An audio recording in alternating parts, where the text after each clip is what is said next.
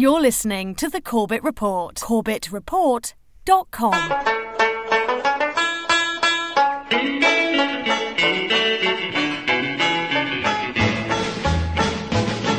In 1814, we took a little trip along with Colonel Jackson down the mighty Mississippi.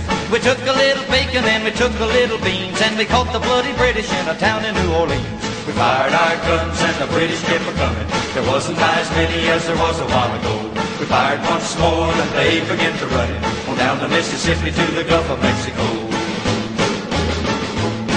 We looked down the river and we see the British come And there must have been a hundred of them beating on the drum. They stepped so high and they made the bugles ring We stood beside our cotton bales and didn't say a thing.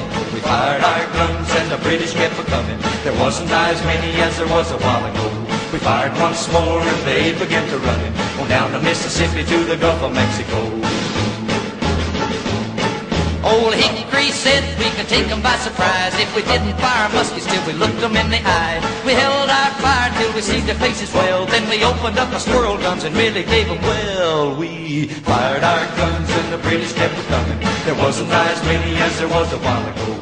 We fired once more and they began to run it. Well, Welcome, my friends. Welcome to another edition of the Corbett Report. I am your host, James Corbett, podcasting to you as always from the sunny climes of Western Japan on this 11th day of April 2010. I'd like to welcome all of the listeners back to the Corbett Report and invite them all, as always, to check into my websites corbettreport.com, climategate.tv, alqaedadoesn'texist.com, and reportagebook.com.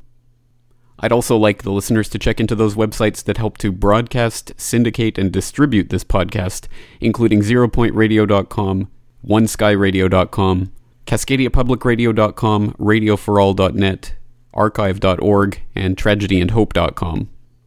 Finally, I'd like to give a hearty thank you to all of those listeners who continue to send in their donations for our ongoing fund drive, and I would also like to thank my parents for mailing out the first round of 2020 hindsight DVDs from their home in Canada. So those should be arriving any day now, and perhaps some people have already received them. So please look for that in the mail if you have donated to the Corbett Report in recent weeks. Just a reminder that while DVDs last, we will be sending out one DVD for each person who donates to the Corbett Report website, and the funds will be used to help fund our operations and purchases of new technology. But now, without further ado, let's get to today's Sunday update.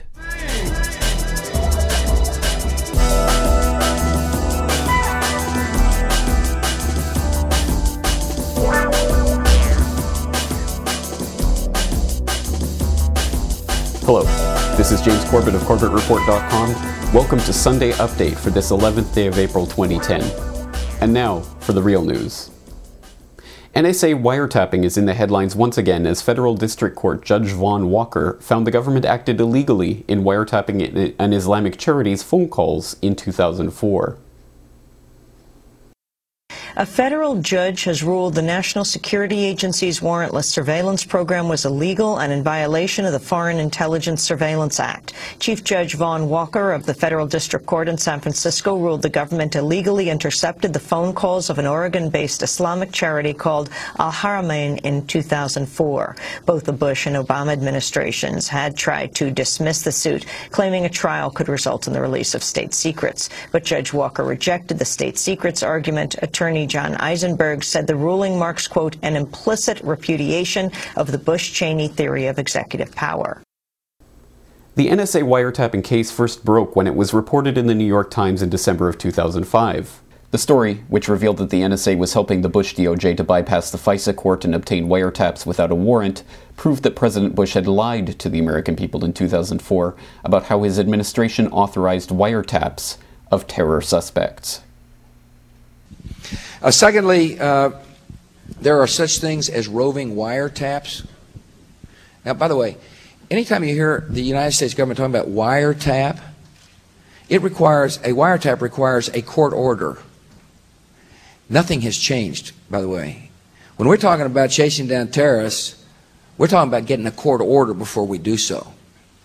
It's important for our fellow citizens to understand when you think Patriot Act, constitutional guarantees are in place. When it comes to doing what is necessary to protect our homeland because we value the Constitution. In 2007, then Senator Barack Obama claimed to be against the illegal warrantless wiretapping program. I will provide our intelligence and law enforcement agencies with the tools they need to track and take out the terrorists without undermining our Constitution and our freedom. That means no more illegal wiretapping of American citizens. No more national security letters to spy on citizens who are not suspected of a crime. No more tracking citizens who do nothing more than protest a misguided war. No more ignoring the law when it is inconvenient. That is not who we are. After taking office, however, his administration not only embraced the practice, but in fact went even further than the Bush administration in arguing that the state secrets privilege precluded the subject from even being discussed in court. I think that right now the Bush people are bringing out their mission accomplished sign mm-hmm. because they've not only gotten Obama to protect uh, Bush and Cheney and others uh, from any criminal investigation on torture, but he's now gone even further than they did in the protection of unlawful surveillance. And so this is the ultimate victory for the Bush officials. They have Barack Obama uh, adopting the same extremist arguments and, in fact, exceeding the extremist arguments made by President Bush. Although the focus of the NSA spying story is often the wiretap of certain terror suspects, it was in fact revealed in 2004 that the NSA had built secret backdoors into major telecommunications hubs of companies like AT&T and was splitting the pipes so they could secretly copy and monitor all email and phone traffic passing through the United States. An AT&T whistleblower today told members of Congress much more than that is at stake with the secret crimes that took place at room 641A of AT&T's Folsom Street facility in San Francisco and potentially at others across the country. Specifically, retired 22-year AT&T technician Mark Klein says that despite Mr. Bush's claims, the U.S. government used AT&T's cooperation to spy not only on overseas communications, but to vacuum up virtually all of America's use of the internet for years email, Googling, web surfing, you name it. Thanks to AT&T secure rooms like 641A in San Francisco, Cisco, accessible only to those cleared by the NSA. Klein obtaining AT&T schematics showing how the company used splitters to send secure room 641A a duplicate of every fiber optic signal routed through its facilities and involved not just AT&T customers, but virtually every internet and telecommunications company, and virtually all email and web traffic in the country without a warrant, without any mechanism for separating domestic from overseas, without separating suspect from citizen. The NSA's use of these backdoors to spy on all telecommunications traffic in the US was not a part of the war on terror as commonly argued. In reality, the program had nothing to do with 9 11 or terrorism, but was in fact federally mandated in 1994 in a law known as the Communications Assistance for Law Enforcement Act. This act forced telecoms companies to use equipment and software that would allow the federal government to monitor all communications in the country in real time. The most recent decision by Judge Walker is currently being analyzed by the Obama Department of Justice, who are expected to appeal it. In other news this week, a draconian new bill to allow the UK government to ban citizens from the internet for violating copyright laws was rushed through the UK Parliament last Tuesday. The bill's aimed at ensuring the UK is at the cutting edge of the global digital economy. It includes a clampdown on illegal file sharing, a push for a switch over to digital radio, and tougher laws to stop children getting hold of violent video games. But its detractors see it as draconian. It would give internet service providers the power to disconnect entire households from the web for illegal file sharing. The bill was opposed by many online civil rights activists who fear that it will give the government too much power in indiscriminately disconnecting the public from vast swaths of the internet, potentially even affecting sites like YouTube, where copyrighted material is available for free viewing. Earlier this week, the Corbett Report talked to Hannah Lownsbrough, a ca- campaigner with 38degrees.org.uk, about how activists can continue fighting against similar legislation that is being considered in multiple countries around the world. And I think globally, there are a number of um, very compelling campaigns. I mean, it's something where people really need to look at their own um, domestic campaigning organisations who are working on this because this isn't something at the moment that has an international movement behind it. So it's really looking at organisations who are working on these issues at home. And it's, it's terribly important that wherever you are in the world, you, you're kind of fighting to make sure that these freedoms are respected because actually you know the internet is a global phenomenon and if these if these kind of erosions of freedoms sort of take a hold globally then we will find that the internet is becoming a very very different place and a much less rich and exciting place to spend your free time TalkTalk, one of Britain's leading ISP providers, has already indicated that it will fight orders by the UK government to disconnect its customers' accounts in court. Finally, this week, the UN is continuing its quest for unelected world government with another climate change conference, this time in Bonn, Germany.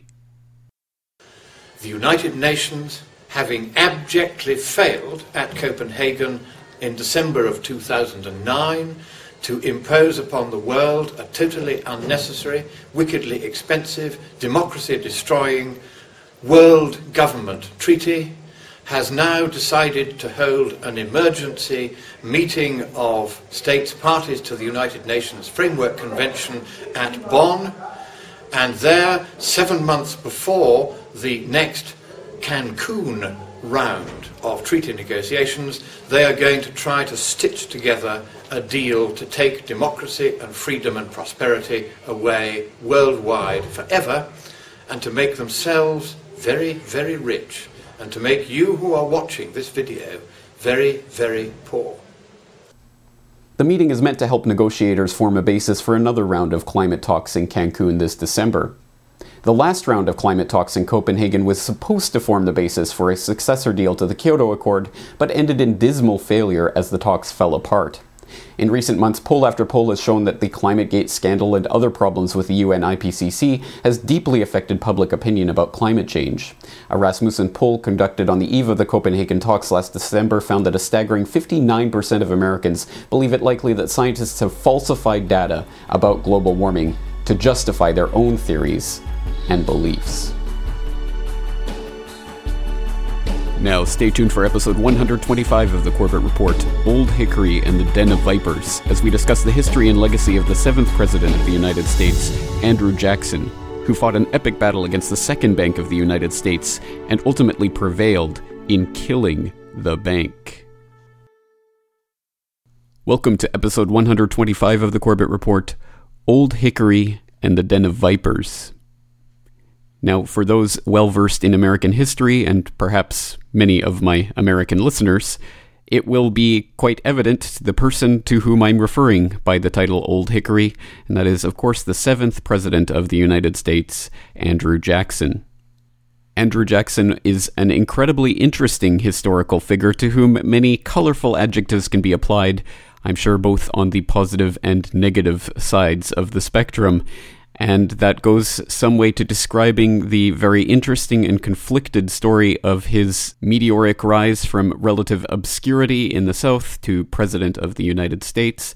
A story through which we can learn so much about the spirit and what was happening in the time of that important era in American history, the era that we now know of as the era of Jacksonian democracy. Although this episode will focus quite specifically on one particular era of Jackson's life and one particular accomplishment in that very remarkable life, I by no means want this or really any other episode of this podcast to be construed as mere hero worship or idolatry of this man, who, after all, was just a man, and like any other man, has good points and bad points, things to be lauded and things not to be lauded by any means. And Andrew Jackson, of course, was no different.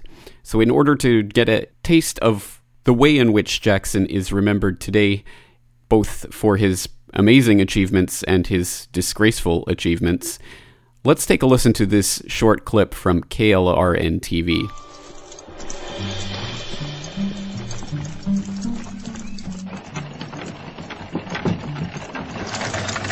In 1859, as America was rushing towards civil war, James Parton, the first historian to attempt a biography of Andrew Jackson, arrived at the Hermitage, Jackson's beloved home.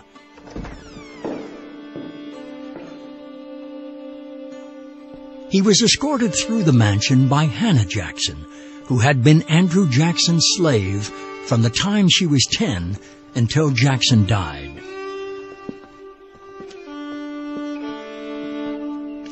Parton knew that many Americans considered Andrew Jackson the country's greatest leader since the founding fathers. Parton wrote, During the last 30 years of his life, he was the idol of the American people. Columbus had sailed. Washington fought. Jefferson written. Fifty years of democratic government had passed. And the result of it all was that the people of the United States honored Andrew Jackson before all other living men. Andrew Jackson, in, my mind, is one of the great presidents. And it's not surprising that he was so loved. In fact, it is said that when the Civil War broke out in 1861, people wanted to vote for Andrew Jackson, hoping he would come back and save the Union. He was that beloved. For all of his flaws, for all of his contradictions, Andrew Jackson did more than any other American of his generation to enlarge the possibilities of American democracy. In doing that, in seeing himself as president, as the tribune of the people, he did more than anyone to change to enlarge the possibilities of the American presidency. But Jackson was also one of the most controversial presidents in American history. His policies on issues like Indian removal and slavery provoked fierce opposition, not only in his lifetime, but beyond. Andrew Jackson for African Americans is not the sort of figure uh, that one holds very dear. He wouldn't form part of the the ranks of the great men uh, of American society because never in his reign as president, in his terms as president, did he ever attempt to expand the rights of people. On the contrary, he did everything he could, it seems to me, to constrict those rights, to limit those rights. People talk about Andrew Jackson's black moods. People talk about Andrew Jackson's red hot temper. But the color of this story is green, and it's the green of envy, and it's the green of coveting Indian lands. At the Hermitage, Parton discovered a portrait of Jackson finished just before he died. It was completely unlike the many heroic portraits of the great man and the vulnerability it captured brought to life Parton's most insightful description of Jackson. He was a democratic autocrat, an urbane savage, an atrocious saint. Americans have always looked at Andrew Jackson and seen themselves. But over the years, they've looked at Andrew Jackson and seen different versions of themselves. At one time, they saw the frontiersman, the poor boy made good, the classic self-made man. Today, some Americans look back at Jackson and they see the slaveholder, the Indian oppressor, even the Indian hater. So the debate about Andrew Jackson is a very contemporary one. He's an inescapable, quintessential American, but of what kind? Uh, is he a man whom we should admire, or is he a man whom we should despise? Is he a man whom we should celebrate, or is he a man for whom we should apologize? Or was he, after all, just a man and no more deserving of unquestioning hero worship or unthinking vilification than any other human being? So let's take him at face value for what he achieved, both positively and negatively, and certainly we can point to slave ownership as an extremely bad thing, although one that was practiced by very many people in that day and age, and not necessarily men of white European extraction, although that fact is not often talked about these days. And certainly President Jackson's Indian Removal Act and the Trail of Tears stands as one of the greatest humanitarian disasters of the American continent and I think no biography of Jackson would be complete without taking a look at that very, very regrettable incident. But nonetheless, there were some remarkable achievements in this man's life, and there is a reason why he was so revered in his day and was one of really the first populist presidents of the common man, or at least that's how he was construed in his day. Now, today we're going to be looking at one specific aspect of his presidency, which of course was towards the end of his life. But in order to get a better handle on how he played a part in that extremely important time in American politics, I think it would be beneficial to take a look at some crucial moments from his early life. And let's take a listen to a biography from the History Channel and a couple of very interesting incidents from Andrew Jackson's life. On January 8, 1815, Major General Andrew Jackson faced the challenge of a lifetime. In the climactic battle of the War of 1812, 10,000 British redcoats invaded the South at New Orleans. One obstacle stood in the way of the British regaining their former colonies, Jackson and his ragged army of 4,000 militia, pirates, Indians, Creoles, and slaves. The British expected an easy victory. But they knew little of the man they were facing, whose determination to win was fueled by a deep personal hatred that went back more than 30 years. In 1781, when Jackson was 14 and the Revolutionary War was raging, British soldiers stormed a cabin where he and his brother Robert tried to hide. The boys were taken prisoner for serving as couriers in the Continental Army.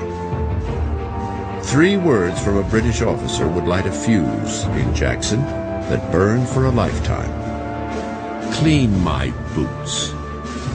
Jackson, with that insolence that would characterize him for his entire life, refused. He said, I'm a prisoner of war and I demand to be treated accordingly. Jackson was, had always been a sassy kid, and now he was miffed at having been taken prisoner and the officer pulls his sword and, and, takes a swipe at Jackson's head. And Jackson throws up his arm and caught the sword on the side of his hand, but it didn't quite prevent the sword from hitting him in the head. And blood runs down, and for the rest of his life, he had this scar on his hand and a crease in his skull. Certainly, then, the young Jackson was not afraid to speak to those in authority and was not going to bow down to anyone simply because they had a uniform and a gun. And that trait was to serve him well throughout his life. And of course, the incredible physical strength of Jackson, or the physical endurance of, of Jackson in the many trials and tribulations which he faced in his life, can be presaged in that moment as well. So, what then of the nickname Old Hickory? When the United States declared war against Britain in 1812, no one wanted to be part of the fight more than Jackson. Even though military commanders in Washington had doubts about the militia, Jackson was ordered to march his 2,000 volunteers toward the port of New Orleans in preparation for a possible British landing and assault.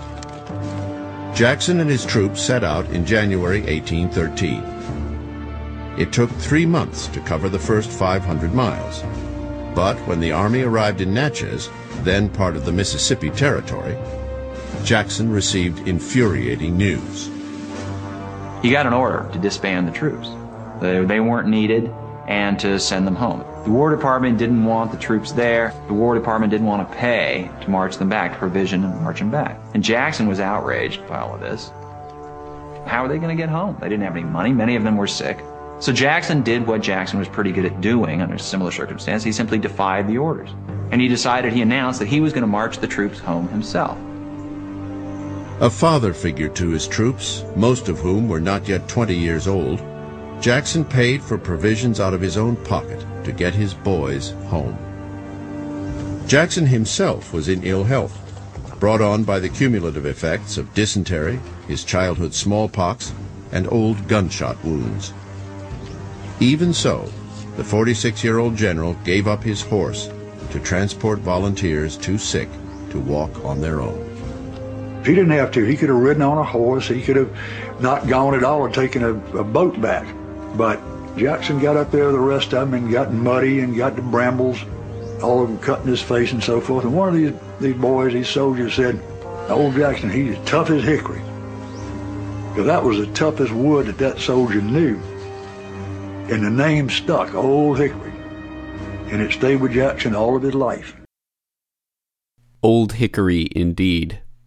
Well, for those who are interested in finding out more about the biographical details of Andrew Jackson's life, I think the History Channel biography is as good a place as any to start in case you're not really familiar with his life at all.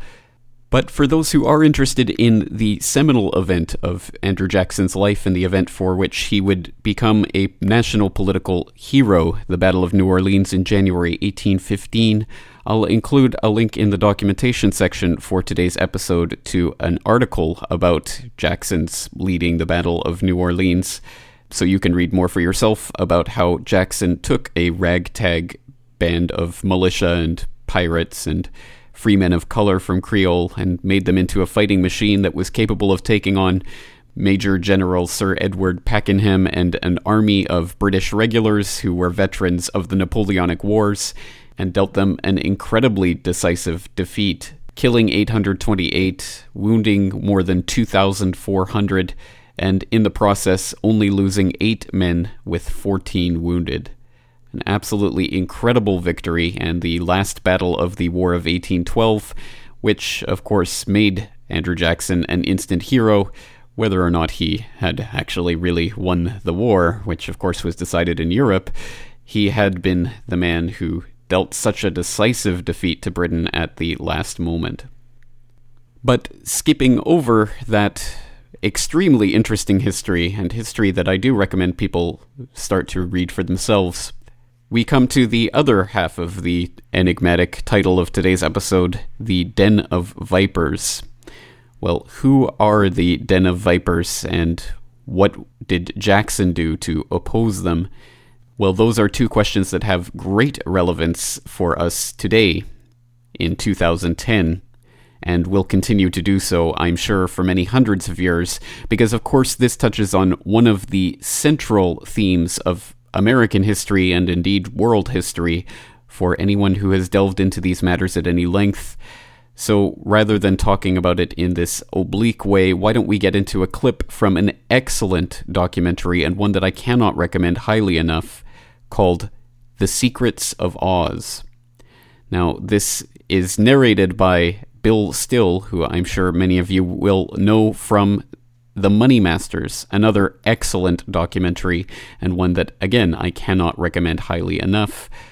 Both documentaries going into the real history of the United States and indeed history in general that is to say, the history of banks, banking, and how the monetary system really controls all of the socio political superstructure of our society. Now, the central conceit of the Secret of Oz documentary is that L. Frank Baum, the writer of The Wizard of Oz, encoded a monetary allegory in his classic children's story, and one that has been lost in the sands of time as we have gone further and further away from the original stories involved, and as we have come to know his story through the Hollywood version rather than through the book itself, and there are some key changes that make the allegory that much more difficult to see. That's an extremely interesting aspect of this, and it does serve to tie things together in a way that makes sense to to a wide range of the audience. But instead of focusing on that, let's focus specifically on one very tiny aspect of that documentary where we look at the Jacksonian era and specifically how Jackson faced the bankers. This clip will start by talking about Jefferson facing the first bank of the United States and what that really was all about and of course will lead into Jackson and his fight against the second Bank of the United States. Strangely, the Constitution allows the federal government to borrow money, but is silent on the federal role in printing paper money, known in the language of the day as emitting bills of credit. This defect in the Constitution is at the root of all our economic problems today. One mistake the Constitution didn't make was to mandate that the federal government pay all its debts only in gold. Then we would have wound up with the same system that had caused the revolution in the first place. It does mandate that for state governments, but that has never been adhered to. All the Constitution had to do was to mandate that only Congress could issue the nation's money, debt free, just like most people think happens today. This defect in the Constitution left the door wide open for bankers to ram a bill through Congress in 1791 four years after the Constitution had been signed, to turn over creation of the nation's money to private bankers once again. Like all the privately owned central banks that would follow, the new bank was given a name that would deceive people into thinking it was part of the U.S. government, but it was not. It was called the First Bank of the United States. This is actually the original building here in Philadelphia. After a contentious debate, Congress finally granted the new bank a 20 year charter of private monopoly. Again, the nation's money would be created out of thin air by the new bank and loaned to the government and to private individuals, all at interest, just as our money supply is created today. So, if there was $100 million worth of money in the economy, there would be $100 million worth of national debt debt the citizens and their children would have to pay interest on by taxation.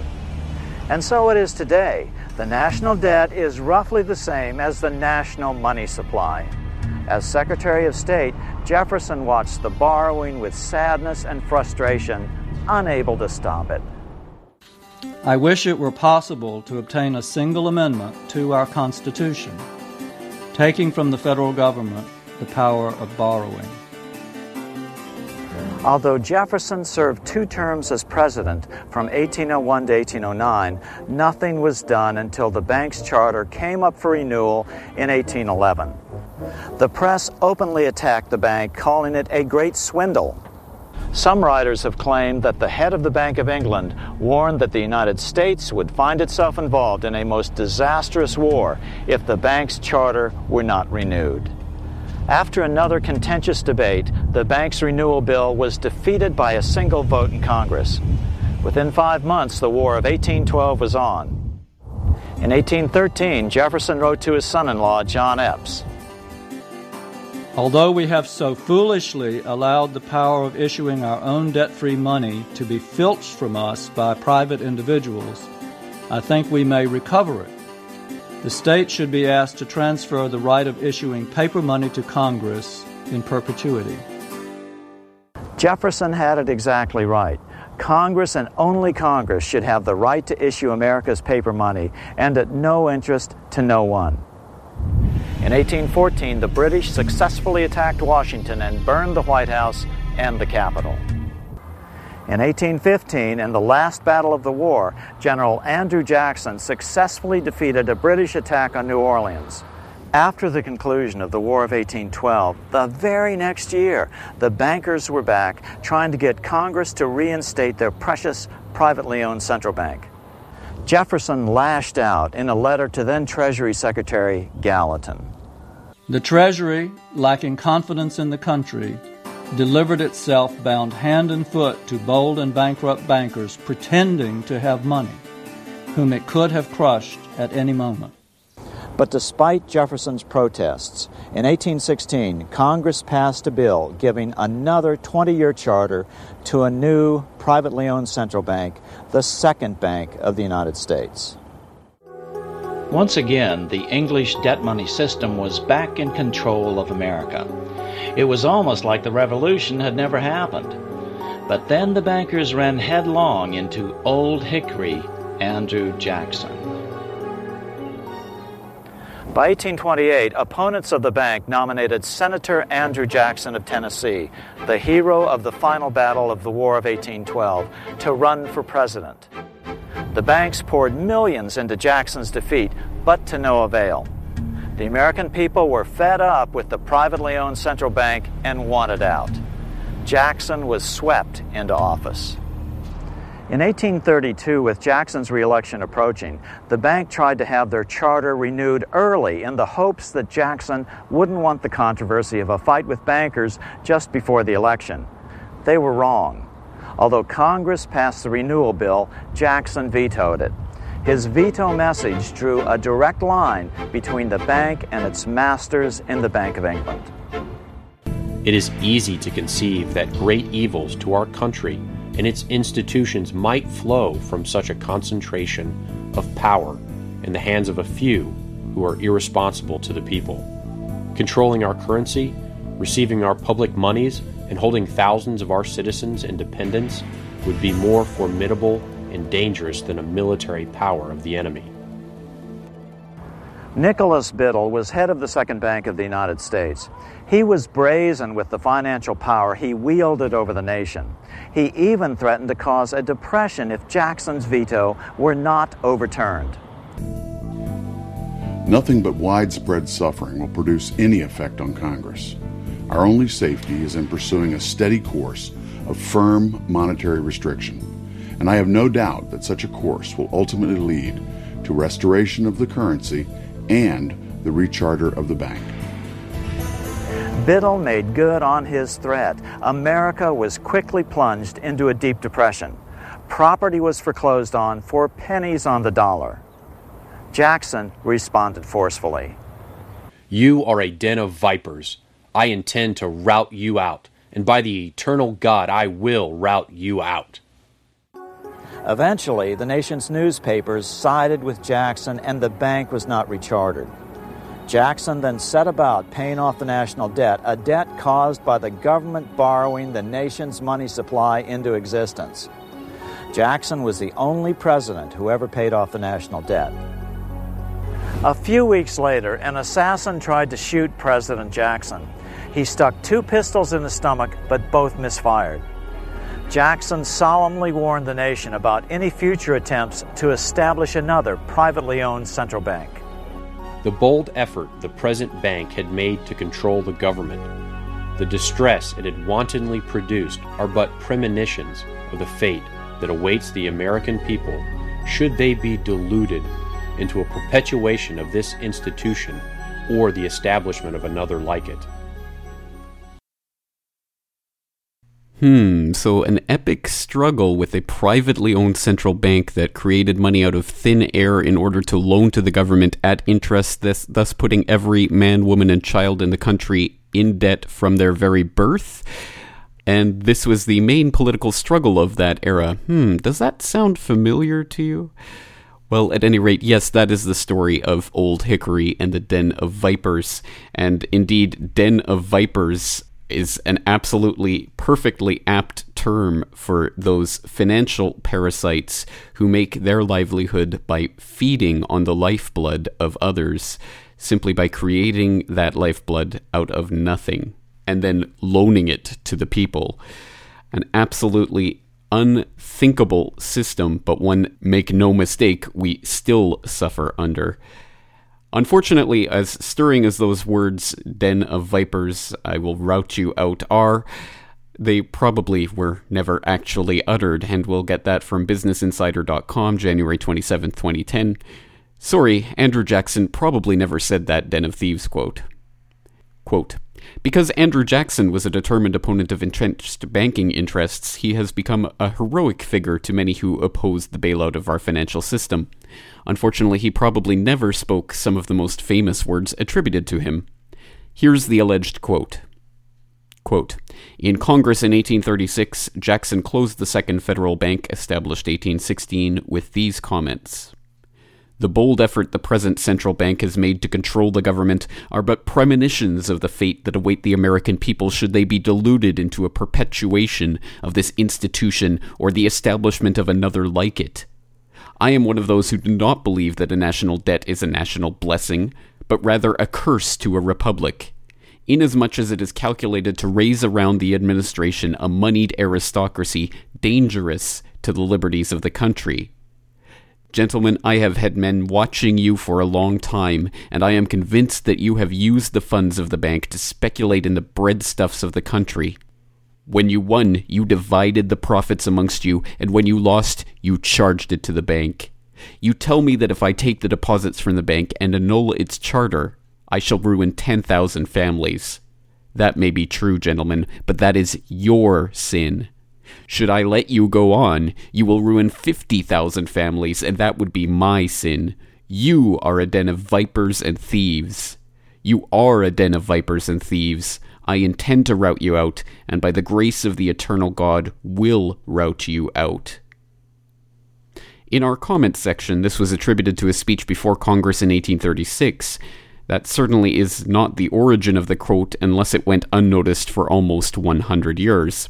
The first recorded appearance of this quote dates to 1928, almost 90 years after it was supposedly uttered, when it was published in a pamphlet, Andrew Jackson and the Bank of the United States, an interesting bit of history concerning Old Hickory by Stan Henkels.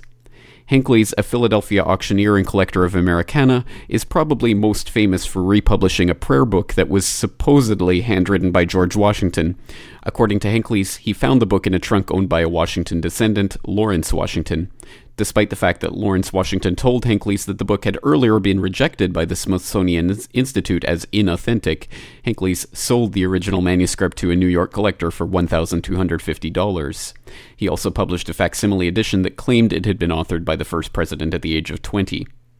Frank Grizzard of the University of Virginia, a senior associate editor of the George Washington Papers collection that are housed at UVA, says the prayer book was definitely not written by George Washington. Instead, it was probably written by a descendant of Washington. Henkels claimed he discovered the Jackson quote in 1883 in the minutes of the Committee of Philadelphia Citizens from February of 1834.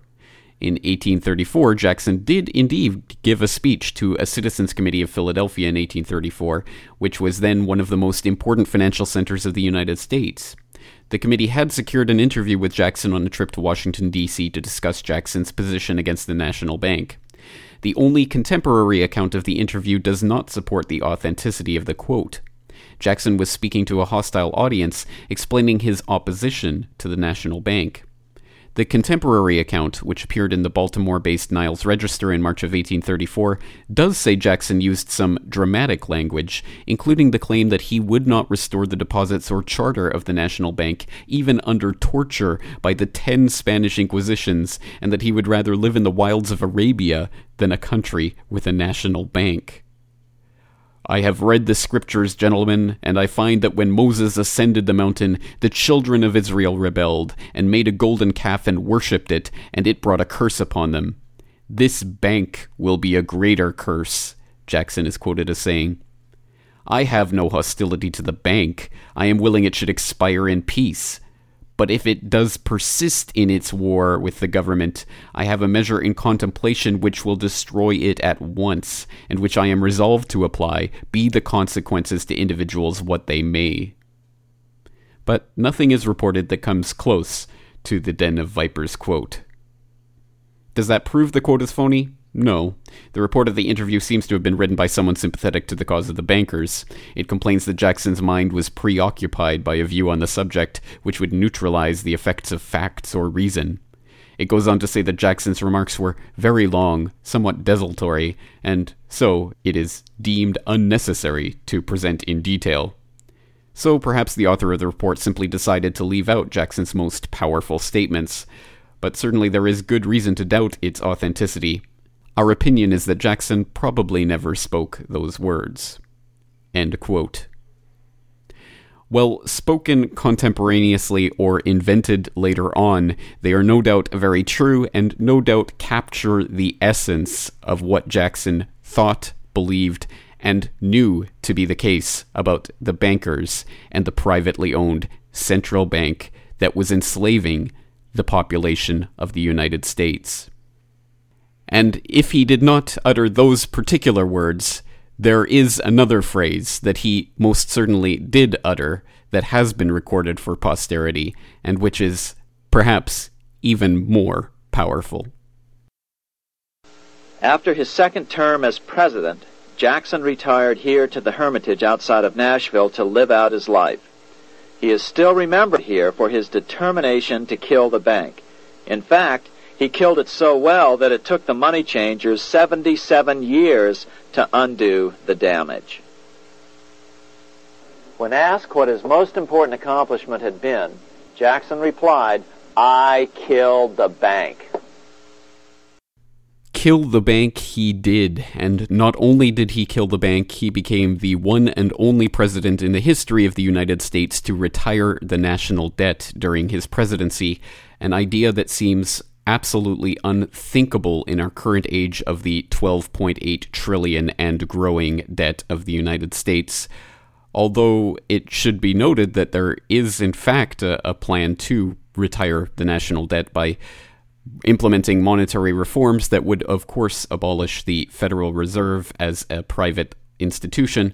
And that's something that Patrick Carmack has talked about on this program before. So please take a look at the Patrick Carmack Carmack interviews that are, are available on YouTube, and you'll see more about the Monetary Reform Act and how the debt actually could be retired in a way that would not cause inflation, which I think everyone would agree is an incredibly laudable goal. But having said all that, yes, Jackson did retire the debt during his time as president. And yes, he did kill the bank and stopped the Second Bank of the US from having its charter renewed.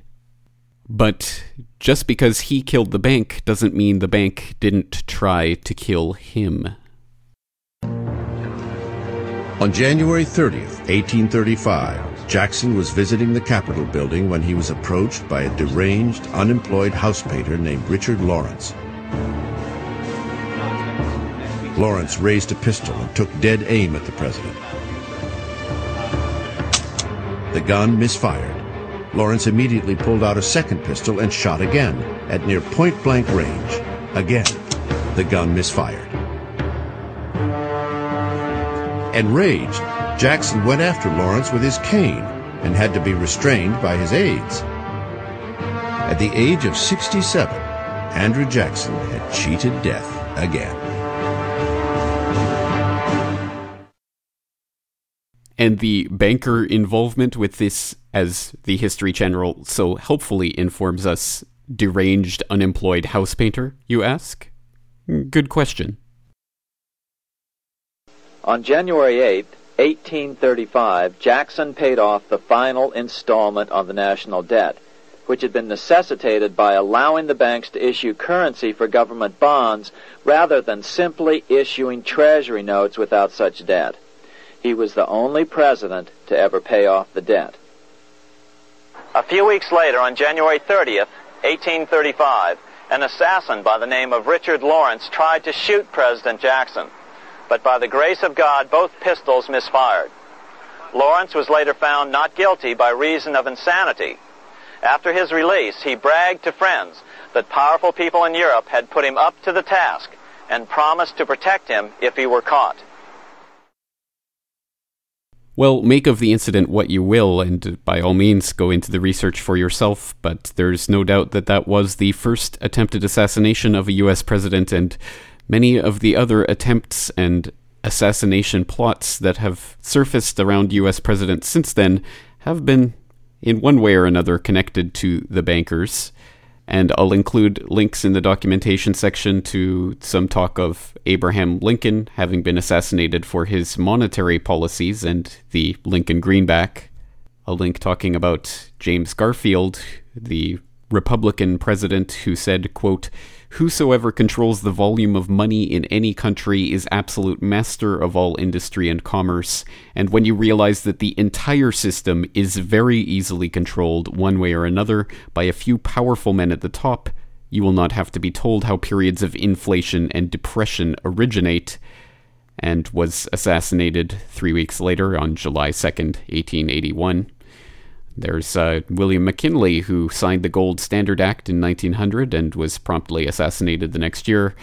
And there was JFK, who there has been much talk recently about Executive Order 11110, supposedly uh, the first step in a move towards cutting out the Federal Reserve.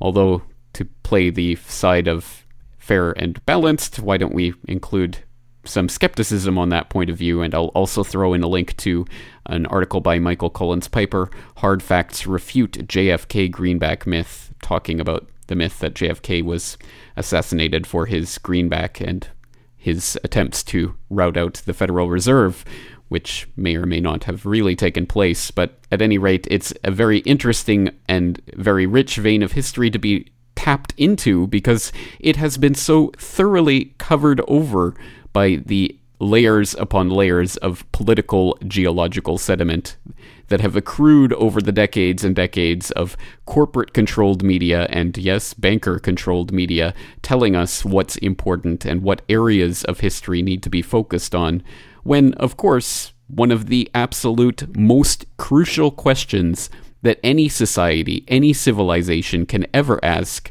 how is money created and how are goods exchanged within that society is glossed over as if it's unimportant.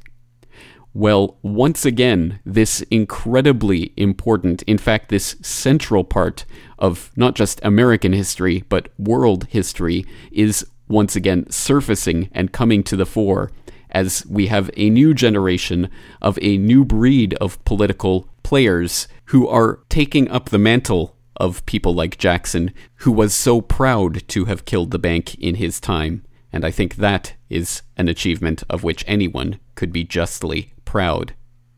So then, who is the political successor of that mentality today? And how does that fit into the modern political context?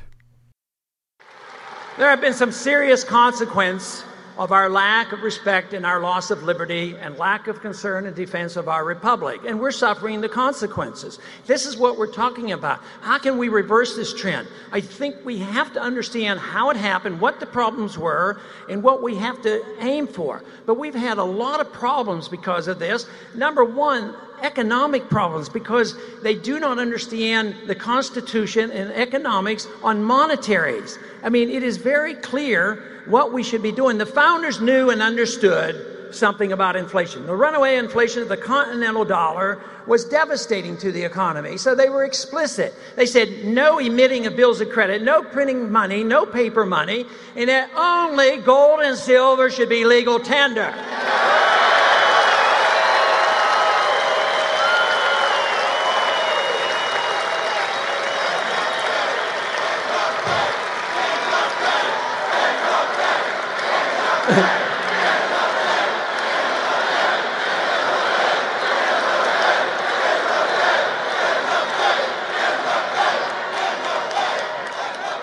Not yet.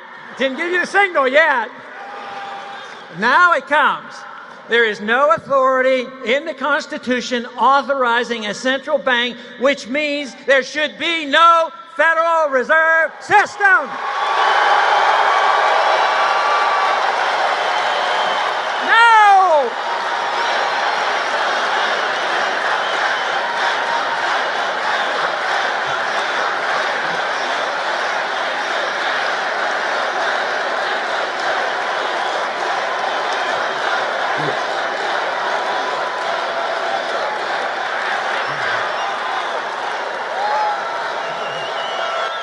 Now, can you, can you believe that 18 months ago, at the beginning of this campaign, that I didn't believe any of you existed and cared about or understood anything about the Federal Reserve?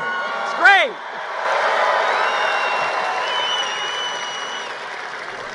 Yes, indeed, we are living through some incredibly interesting times, and make no mistake, there are people on the political stage today who will be talked about and revered and vilified and written about and lauded and sung about and otherwise historicized by the historians of the future. And this era will be seen as a crucial era, every bit as much as the Jacksonian era was.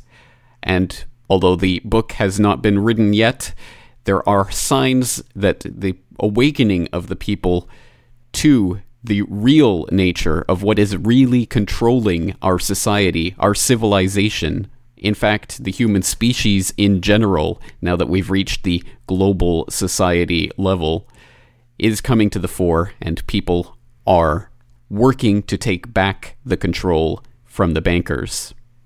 Now, this is not to gloss over or, or, obscure important points that need to be made, such as the fact that I'm sure my more astute listeners will by now either already know or will have noticed in the preceding clips a quite a marked and very important difference, a distinction between the views of people like Bill Still in the Secrets of Oz documentary and people like Ron Paul and that goes to the creation of money and what money is and whether gold is money.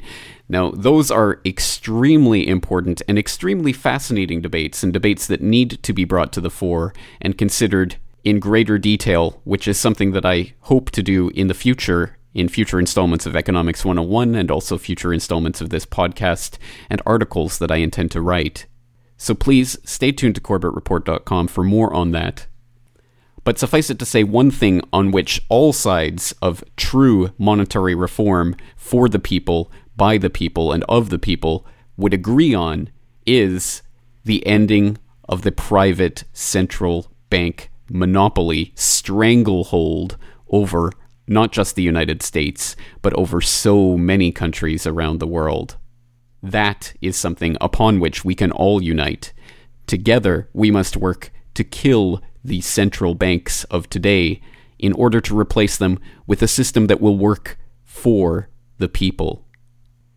Because, rest assured, every generation needs an old hickory to rout the den of vipers.